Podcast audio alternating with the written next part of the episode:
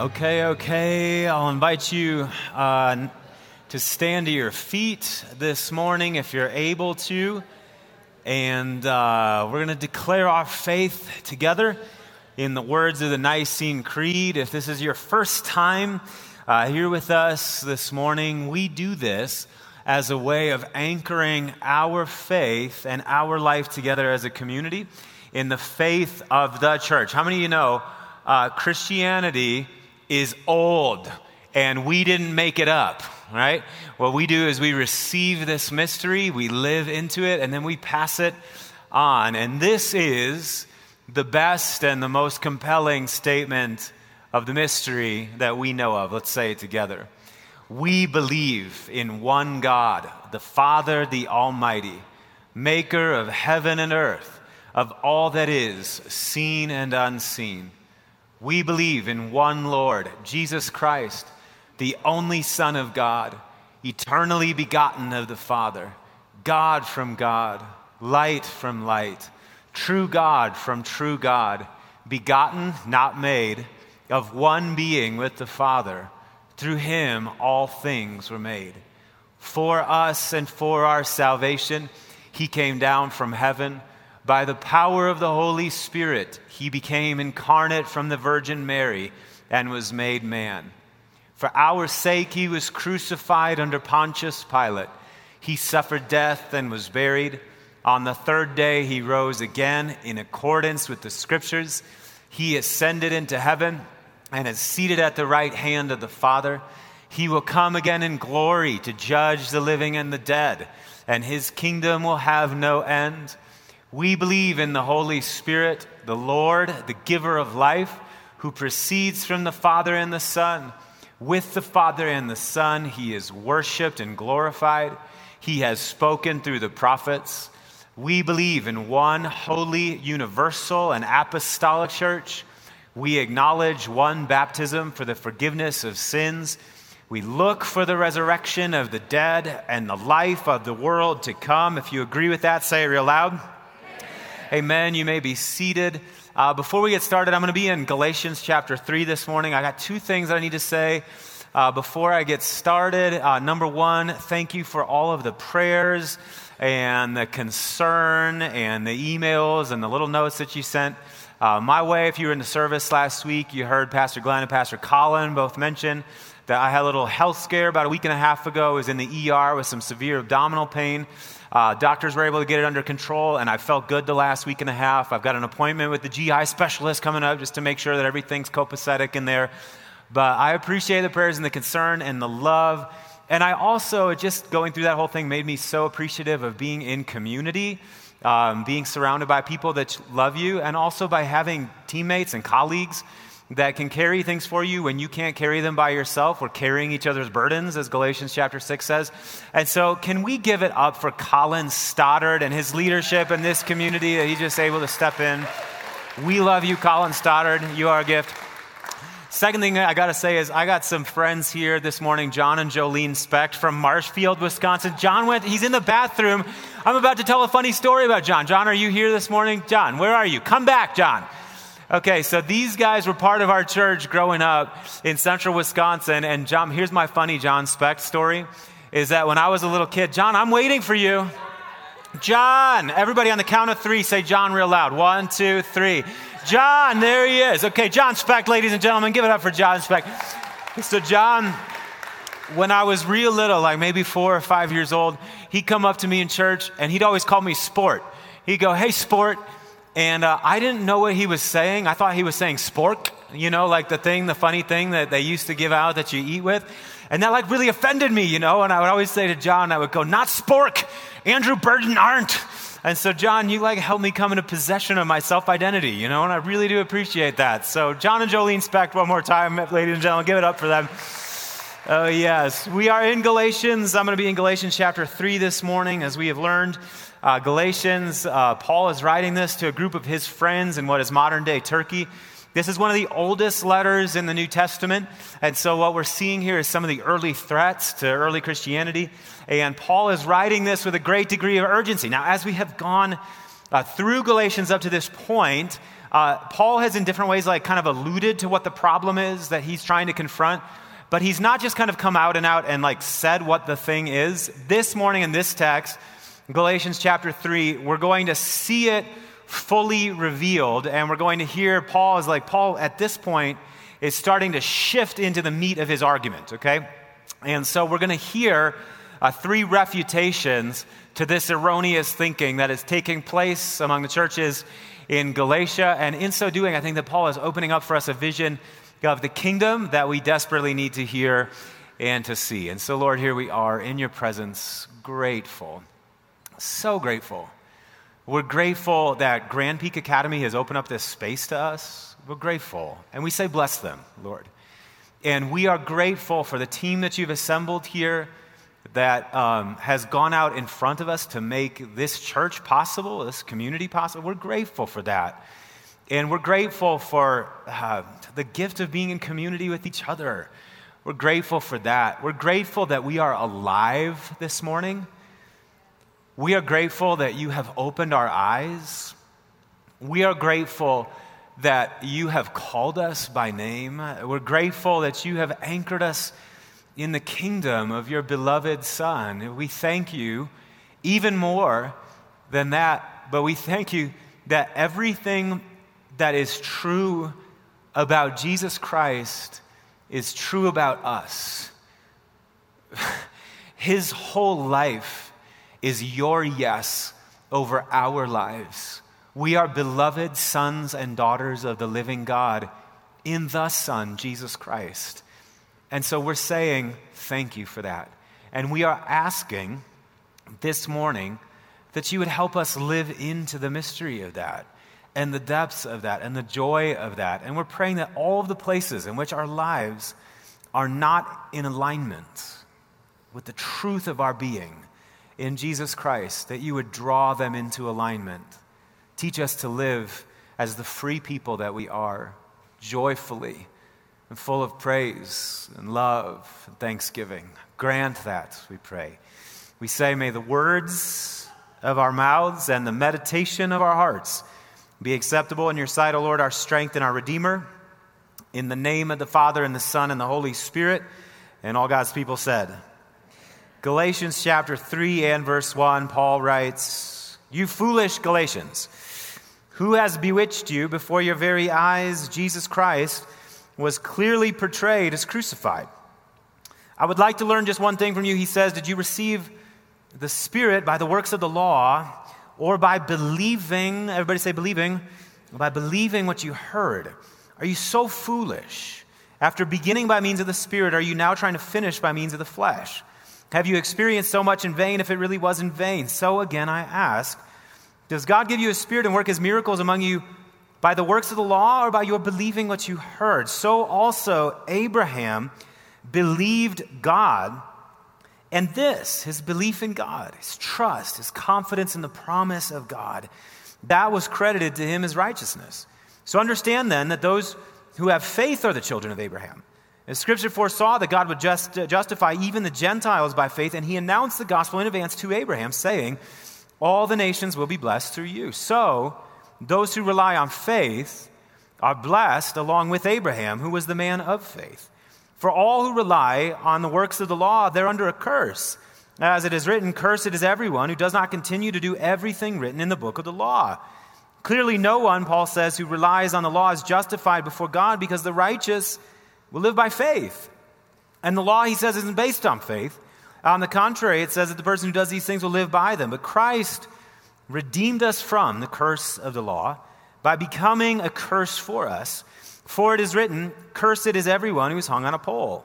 He redeemed us in order that the blessing given to Abraham might come to the Gentiles through Christ Jesus, so that by faith we might receive the promise of the Spirit. Brothers and sisters, this is the word of the Lord, and all God's people said, Thanks be to God. Here now, we begin to see the problem that was circulating among the Gentile churches, namely that there was a group of people running around saying, Hey guys, so listen, faith in Jesus is great. Confidence in Jesus is wonderful. And all that you've experienced of the Spirit of God, all of that is great. But if you really want to be God's people, if you really want to shore up your relationship with God, so that when He appears at the last day, you'll also appear as one of those who is among the elect, one of those who is in the kingdom, you also need to do these extra things. And the extra things in the first century were things related to the Jewish faith, right? Circumcision, Sabbath laws, dietary restrictions. So, what are they saying?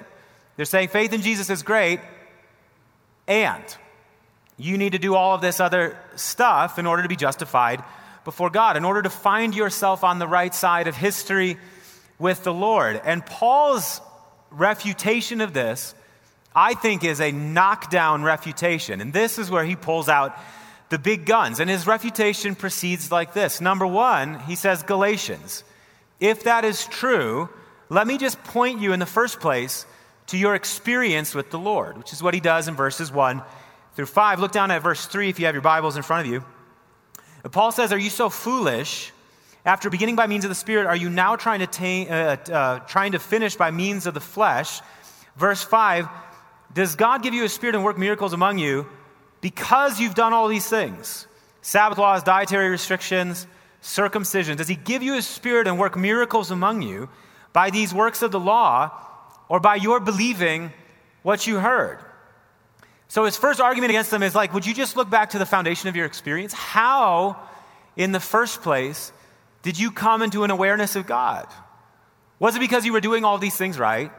Was it because you were following the law? Was it because of the Sabbath and the dietary restrictions and circumcision? Was it because you were an upright, wonderful, moral person? Is, is that how you first came into this? Paul says, no. Think about it.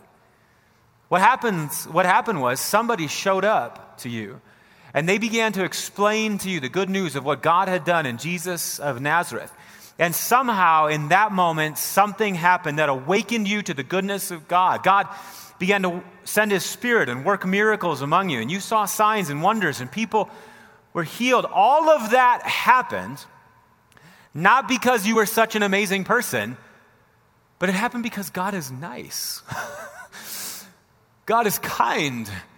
God is good. God pours His Spirit out upon you because He loves you.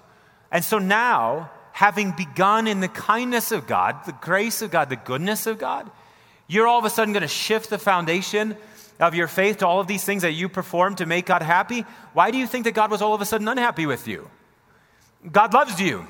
God pours his spirit out on you because of his grace. Look to your experience, he says. Secondly, he says, look to Abraham. Starting in verse 6, Paul writes that so also Abraham himself believed God. Everybody say, believe God. Abraham believed God, and this was counted to him as righteousness. And the reason that this is an interesting argument is because those that are advocating the works of the law, what they're trying to do is they're trying to draw, redraw the circle of who actually are, who's the family of Abraham? Isn't it the people that do all of these things? Isn't it the people that follow all of these regulations and they've got the formula down and they're just doing it just so? Aren't these the real people of Abraham? And do you know what Paul does? That's such a genius move here. Is he says, if that's the standard, not even Abraham rises to the standard. is what put Abraham in the right with God is not that he was doing all of these right things before the Lord. What put Abraham in the right with God is that God came to him and gave him a promise. And what did Abraham do? He trusted the promise of God.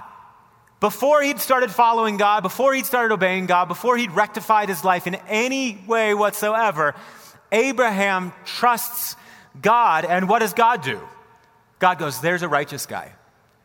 The person that puts their faith in me is the person who's counted as righteous, not the person who just happens to do all of the right stuff. Paul goes on in Romans chapter 4 to clarify his remarks here. He actually says, He says that Abraham re- received God's justifying voice over his life before he actually was given the sign of circumcision. So, before any of the good stuff ever came along, before any of the way that we follow the Lord ever came even into Abraham's life, Abraham was justified by what? By faith, by his confidence in God. Paul says, look to your experience, look to the father of your faith itself.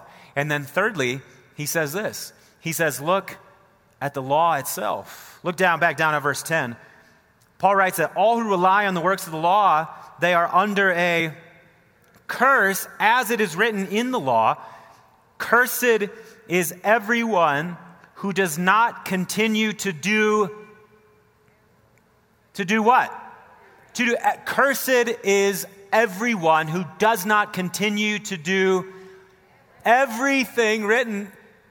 It's like the law itself is saying to you that the standard, if this is what you want to do, the standard is what? It's like complete and total obedience. Whoever in the history of Israel rose to that standard? Nobody ever did. And in fact, the long and tragic history of Israel is the history of even those people who were trying their best to be in the right, they can't quite get it right, and wrath is continually continuing to fall upon them. And so Paul says, Don't you remember what the cross is all about? That wrath that was hanging over the head of humanity, that curse that was lingering over humanity, Christ Jesus in his body absorbs the curse that was hanging over humanity so that blessing might be released. Nobody can follow God to the letter of the law. And thank God, God knows that. And that wrath that was hanging over our heads, He took it in His body. And now there is blessing being released everywhere. Paul is like saying to the Galatians, Look, your whole faith is a gift. You came into this because God loved you. He woke your spirit. He gave you the gift of faith, which puts you in the right with God, just like it did Abraham. And the curse that was over our heads, that has been exhausted. And now blessing is everywhere. And so, wait a minute, Galatians.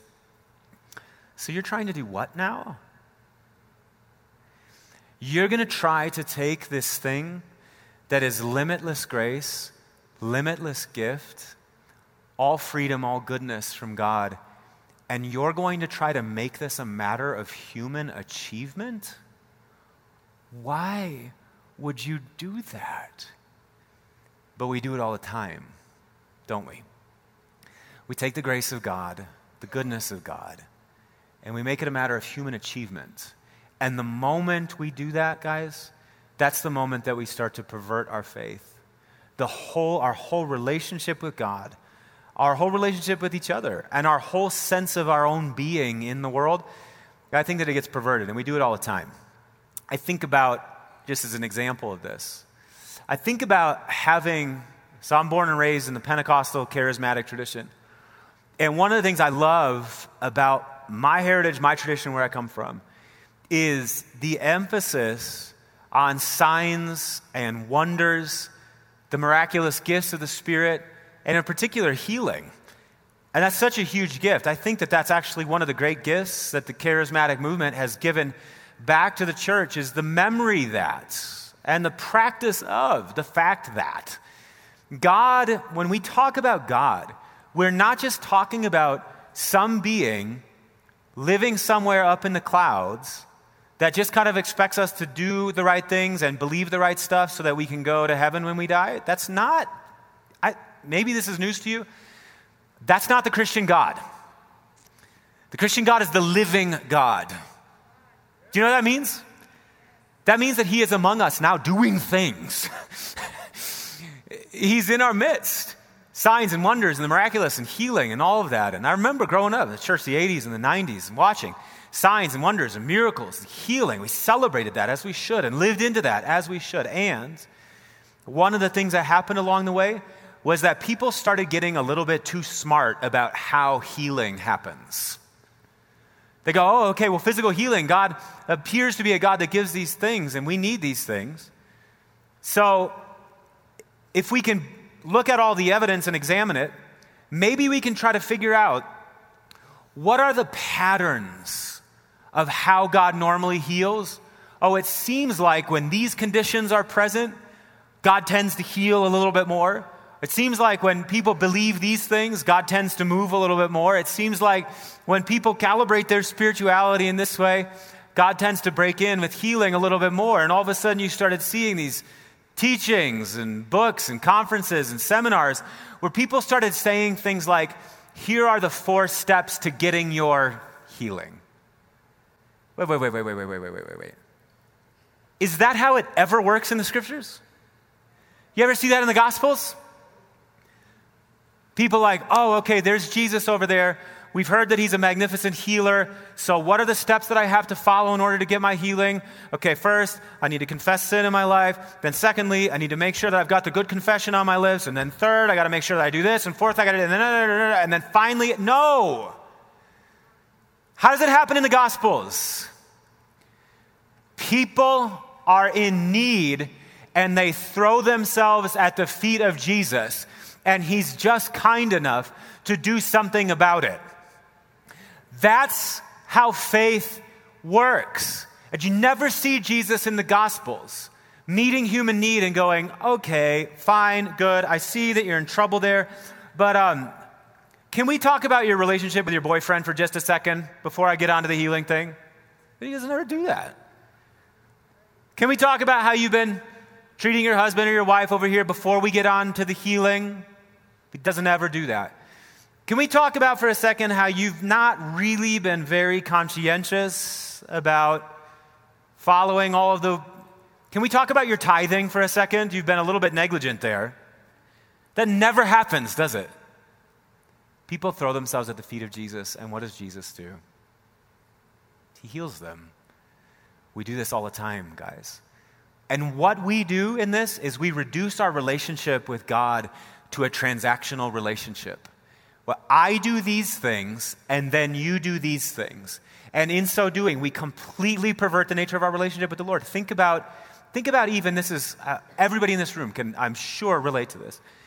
Think about, like, I think a, a fundamental quest, a fundamental thirst of the human heart is to experience the presence of God. Think about those times in personal prayer and worship where you've experienced the presence of God. It's something and we believe that God is omnipresent, right? He doesn't just kind of flit into our experience and flit out. But there are times when God opens up our eyes, He opens up our hearts, and somehow He calibrates our own being so that we experience Him. And when that happens, that is joy unlike any other. Or the great St. Augustine said that our hearts are restless until we rest in you. And when we hit those moments where our spirits are resting in the presence of God, it is satisfaction like no other. But I don't know if you do this, but I do this sometimes. That when I have like a profound experience with God, whether in private prayer or worship or whatever, the next time around, I come back into the presence of God, my devotional time, in worship or whatever, I have this like tendency of mind to think like, okay, so what, okay, so like what was the thing I was doing the last time that really helped me experience God, right? Oh, how was I what was, I, what was my scripture reading looking like? You know, okay, it was just, I was reading at this certain rate of speed, and I was really kind of just like, I'd postured my spirit in this very specific way, or like you'd be in worship, you know, and like, well, maybe my hands just aren't lifted high enough. I remember the last time when I really stretched my hands. It's crazy thinking. You know what it actually is? When we reduce the experience of the presence of God like that to a formula, it's magical thinking. That God is some being up there who's just kind of waiting over here, and when we do all the things just right, then God all of a sudden decides to show up and be. That's crazy thinking, guys. But we do it all the time. Instead of remembering that God just pours out his spirit because he loves us. And we came, we were hungry and we were thirsty for God in our personal prayer time or in worship, and God, just because he's kind, he poured out his goodness upon us, and instead we reduce it to a matter of human achievements. I think about it in my own life some of the disappointments that have accrued in my own life because I thought that God owed me something based on how who I was and how I was behaving.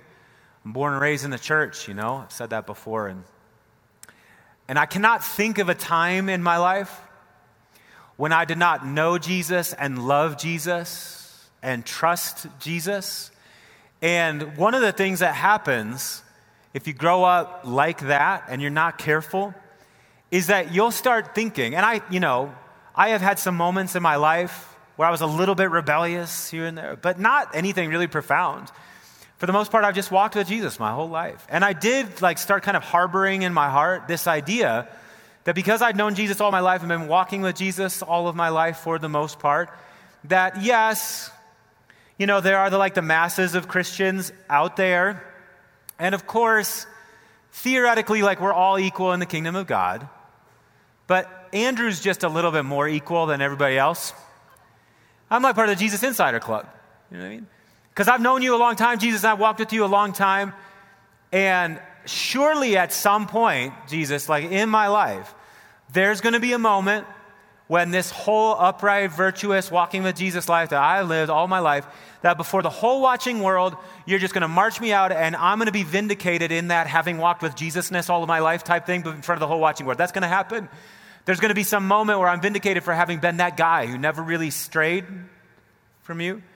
And I remember getting in my 30s, and this is when it really hit me. I remember getting in my 30s, Mandy and I had moved to Denver to help some friends plant a church, and we're two years into that project, three years into that project, four years into that project, and I really did think, you know, that at some point it might take a little bit of time for us to like gain a head of steam with this, but at some point, two years in, three years in, four years in, you know, we'll be like beating them away from this place. You know, just like uh, the room will be full and the ministry will be exploding and we'll have to act all humble about it. We don't know what happened, but really, you know what I mean? Like that kind of thing. And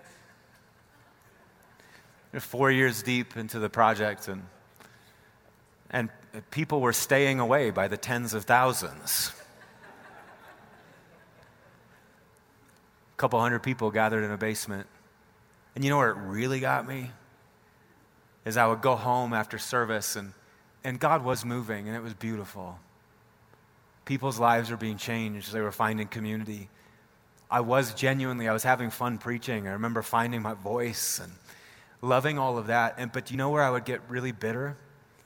is I would come home and I would jump onto Twitter or Facebook or whatever, and I would see that there were people out there whose churches were bigger than mine. And not just any old people, it would be one thing if they were people who were like me, followed Jesus their whole life. You know whose churches were bigger than mine? Idiots who had given their life to Jesus five years earlier and planted a church in Texas, and now it's 10,000 people.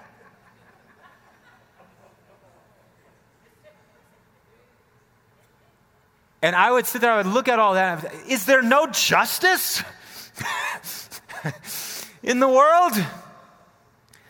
Why, God, are you giving influence to them?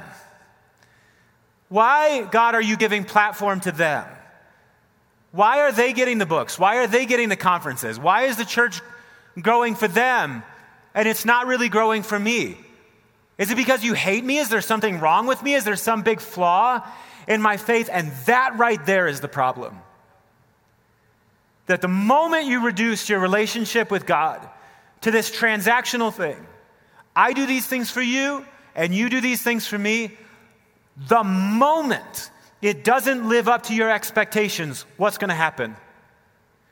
First, you're going to start blaming other people. Oh, well, those people just don't get it. Maybe they just don't see how good of a preacher I really am, but one day they'll figure it out right? Or maybe what you'll do is you start blaming God. You hate me, don't you? You don't like me. That's really it. Or maybe you'll just start blaming the whole system. This system is rigged. This system is a joke. This system doesn't work. Or maybe, do you know what actually the last step is? You'll just become the despairing accuser of yourself. Maybe I'm just an idiot. Maybe I just don't get it. Maybe, uh, maybe I'm the only one who can't get with the program. And in that place, all of the joy and freedom and, and vitality that the living God offers us in the kingdom of God, it's all lost in that moment. Why? Because you perverted your relationship with God. You misunderstood the whole nature of the kingdom of God. Nothing is owed you. Nothing. But everything is offered to you. Everything is offered to you. Jesus tells this story that I never cease to be fascinated by and also confronted by. Matthew chapter 20. Jesus says that the kingdom of heaven is like a landowner who went out early in the morning to hire workers for his vineyard. And he agreed to pay them a denarius, that was a day's wages. He agreed to pay them a denarius for the day, and he sent them into the vineyard. And about nine in the morning, he went out and he saw other people standing in the marketplace doing nothing. And he told them, You also go and work in my vineyard, and I will pay you whatever is right. So they went. And he went out again about noon and about three in the afternoon, and he did the same thing. And about five in the afternoon, he went out and found still others standing around. And he asked them, Why are you guys standing here all day without doing anything? Because nobody has hired us, they answered. Like, they weren't like trying very hard to get a job, were they? These are the scrubs. And yet Jesus welcomes them in. The master does. When evening came, the owner of the vineyard said to his foreman, Call the workers and pay them their wages, beginning with, what does the text say? The last one hired and going on to the first. And so the workers who were hired about five in the afternoon, they came and they each received a denarius. And when those came who were hired first, what happened to them? They expected to receive more. And so when those came who were hired first, they expected to receive more. And when each of them also received a denarius, they began to grumble against the landowner. These who were hired last worked only one hour, they said, and you have made them equal to us who have borne the burden of the work in the heat of the day. But he answered one of them, I am not being unfair to you, friend. Didn't you agree to work for a denarius? Take your pay and go. I want to give to the one who is hired the last the same as I gave you. Don't I have the right to do what I want with my own money, or are you envious because I am so generous? So, Jesus says, the last will be first, and the first will be last. Do you know what the great pity of that story is to me? The joy, of course, and the surprise, of course, and the wonder of it and why this is such an apt window into the kingdom of God is that everybody gets the same. And we do. We get God. what more could you want?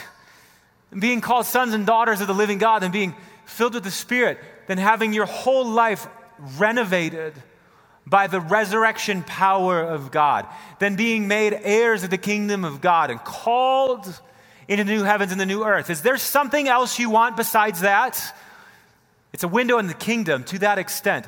But I also think it's a window to the kingdom. And the tragedy of that story is that those folks who were hired first, it turned out that all they wanted was a denarius. And some of us, all we want from God is our marriage to work. All we want from God is that our kids would grow up and be nice, virtuous citizens and all of that. All we want from God is that our dreams would pan out. All we want from God is money. All we want from God is a career. All we want from God are these little tangible deliverables. And do you know what I think that God says to us? If that's all you want, take it and. Meanwhile, there are some who just love the master they just love the landowner. They just love the vineyard owner enough to stay. And you know what their reward is? That they're going to harvest and harvest and harvest. And they're going to take those grapes and they're going to crush the grapes and they're going to extract the juice and put them in bottles. And that juice is going to ferment and it's going to turn into wine. And they're going to be recipients of the greatest party that could ever be thrown and they'll get their denarius too, and so much more because they refused to reduce their relationship with the master to the denarius. Guys, God has more for you than just these little tangible things that you have hung your hat on and expected God to give you. And I want to say to you this morning that it might be, some of you, it might be that you are here this morning or this afternoon, I guess now, four minutes after. We'll get to communion in a second, I promise. That it might be that there are some of you that are here this morning and you're dealing with massive disappointment because God has not delivered for you the way that you thought He should have.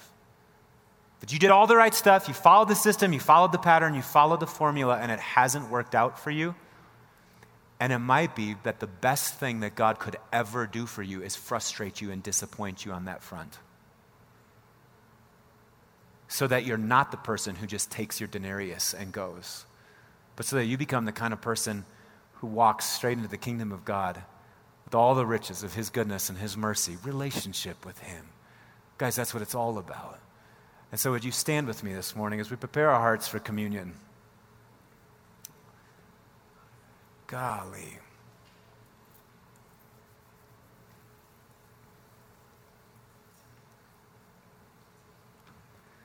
This is about love.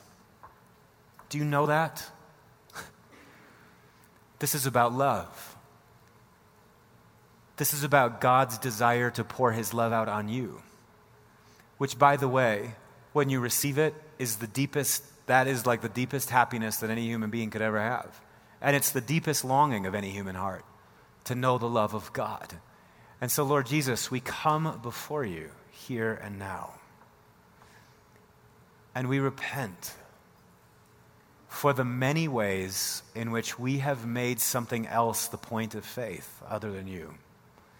And we're asking right here, right now, that you would break us of that. That you would relax our spirits. oh. Come, Lord Jesus. Come, Lord Jesus. A family, as we're in this space, would you just examine your heart? Where have you made it about something else? Where have you pivoted away from the goodness of God, the grace of God? Where have you reduced your relationship with God to a transaction, something that you do for God and God owes you something? The Lord says to Job, Who has a claim against me that I must repay? Nobody does. Everything in heaven and on earth belongs to me. And because it belongs to you, it belongs to us too. All things are ours, Paul says. And we are of Christ, and Christ is of God. But help us remember. Help us remember. And so we make this our prayer before you, Lord Jesus, our repentance as we come to the table. We say, Most merciful God, we confess that we have sinned against you in thought, word, and deed by what we have done and by what we have left undone. We have not loved you with our whole hearts. We have not loved our neighbors as ourselves. We are truly sorry and we humbly repent. For the sake of your Son, Jesus Christ, have mercy on us and forgive us, that we may delight in your will and walk in your ways to the glory of your name. Amen. Family, the scripture says that if we confess our sins, he is faithful and he is just to forgive us our sins and to cleanse us of all unrighteousness. And he says further, See what great love the Father has lavished upon us that we should be called children of God. And that is what we are. And if you can receive that today, would you give God praise as we begin to prepare our hearts for the table? We say, Thank you, Lord Jesus. Let's respond in worship, and then Pastor Colin will lead us to the table.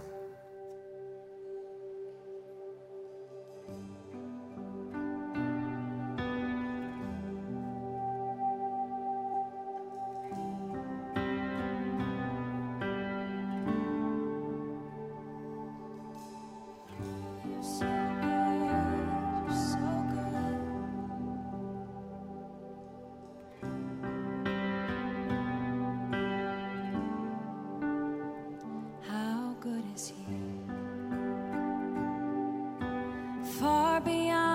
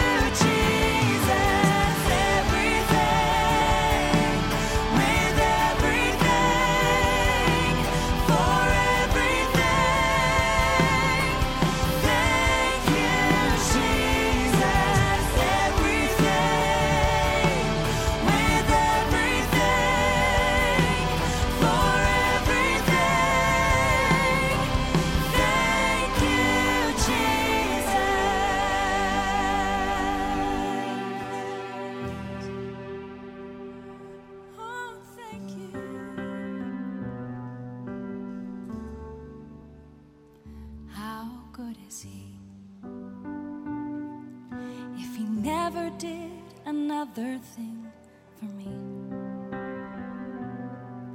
he is all I'll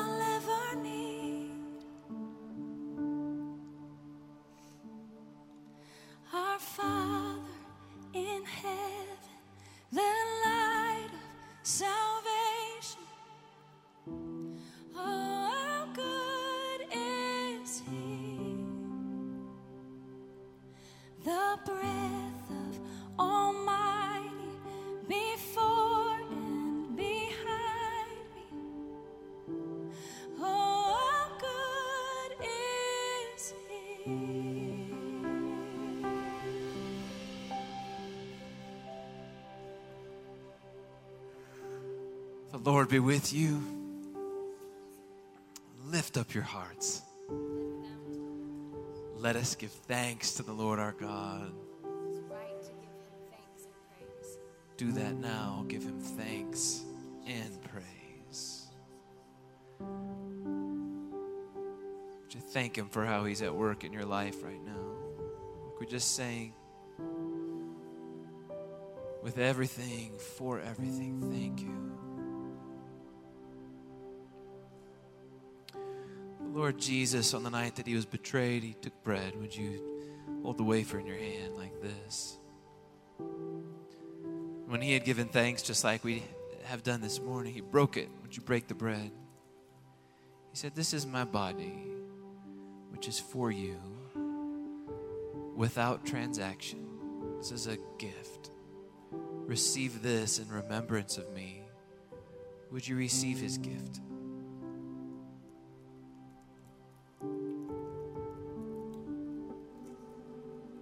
Same way, after supper, he, he took the cup, saying, This cup is the new covenant in my blood. Do this whenever you drink it in remembrance of me. Whenever you eat this bread and drink this cup, you proclaim the Lord's death until he comes. Let's proclaim the mystery of our faith together. Christ has died, Christ is risen, Christ will come again. This was not the end. After three days in the grave, Jesus rose again from, from the dead. A resurrecting God, not a God of replacement, but a God of resurrection. So he can take those things, the things that you are experiencing in your life, he can redeem them. He can help you see him in the midst of them. So as you receive this cup, would you be mindful that he is doing that? He's in the mid, he's, he's in the process of resurrecting this parts of your life. He's in the midst of, of changing your perception of him. Would you let him do it? The blood of Christ, would you receive the cup?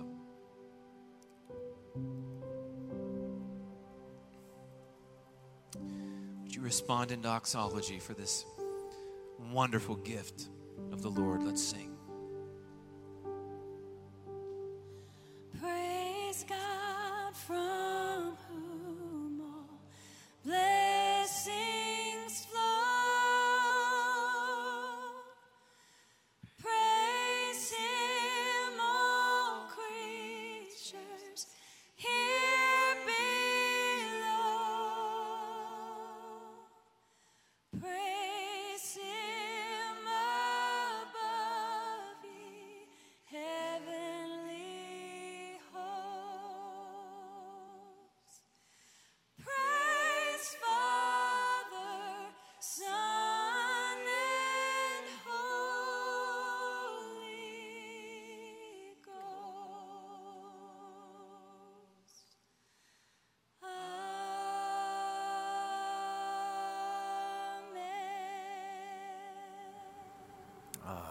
Would you lift your hands? Receive this benediction as you go.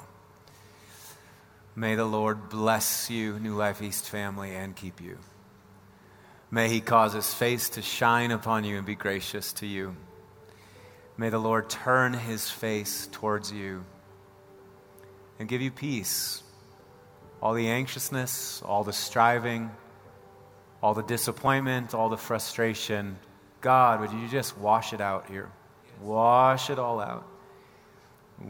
Would you restore your people this morning to composure of mind? Family, God loves you. And that's not just enough, that is way more than enough. And He is covering, as Colin said, I just had a burden to reiterate that all the things that you care about in your life that feel disordered, and you're feeling frustration because God's let you down, and He cares about that stuff actually more than you do. You seek first the kingdom, you seek first the righteousness, and all these things, they'll be added unto you. Grace, mercy, and peace be with you. Well, thank you. I receive it, family. I'll invite our altar ministry team to come forward if you need prayer for anything this morning. We'd love to pray with you. Uh, if you're new, stop at Connect Central on the way out. And also, uh, we'd love to have you join a serve team. So see us at Serve, what are we calling it out there? Let's call it Serve Central Sunday. So go see us out there, jump on a team. It's super fun. You'll find community there. We love you. We'll see you next Sunday.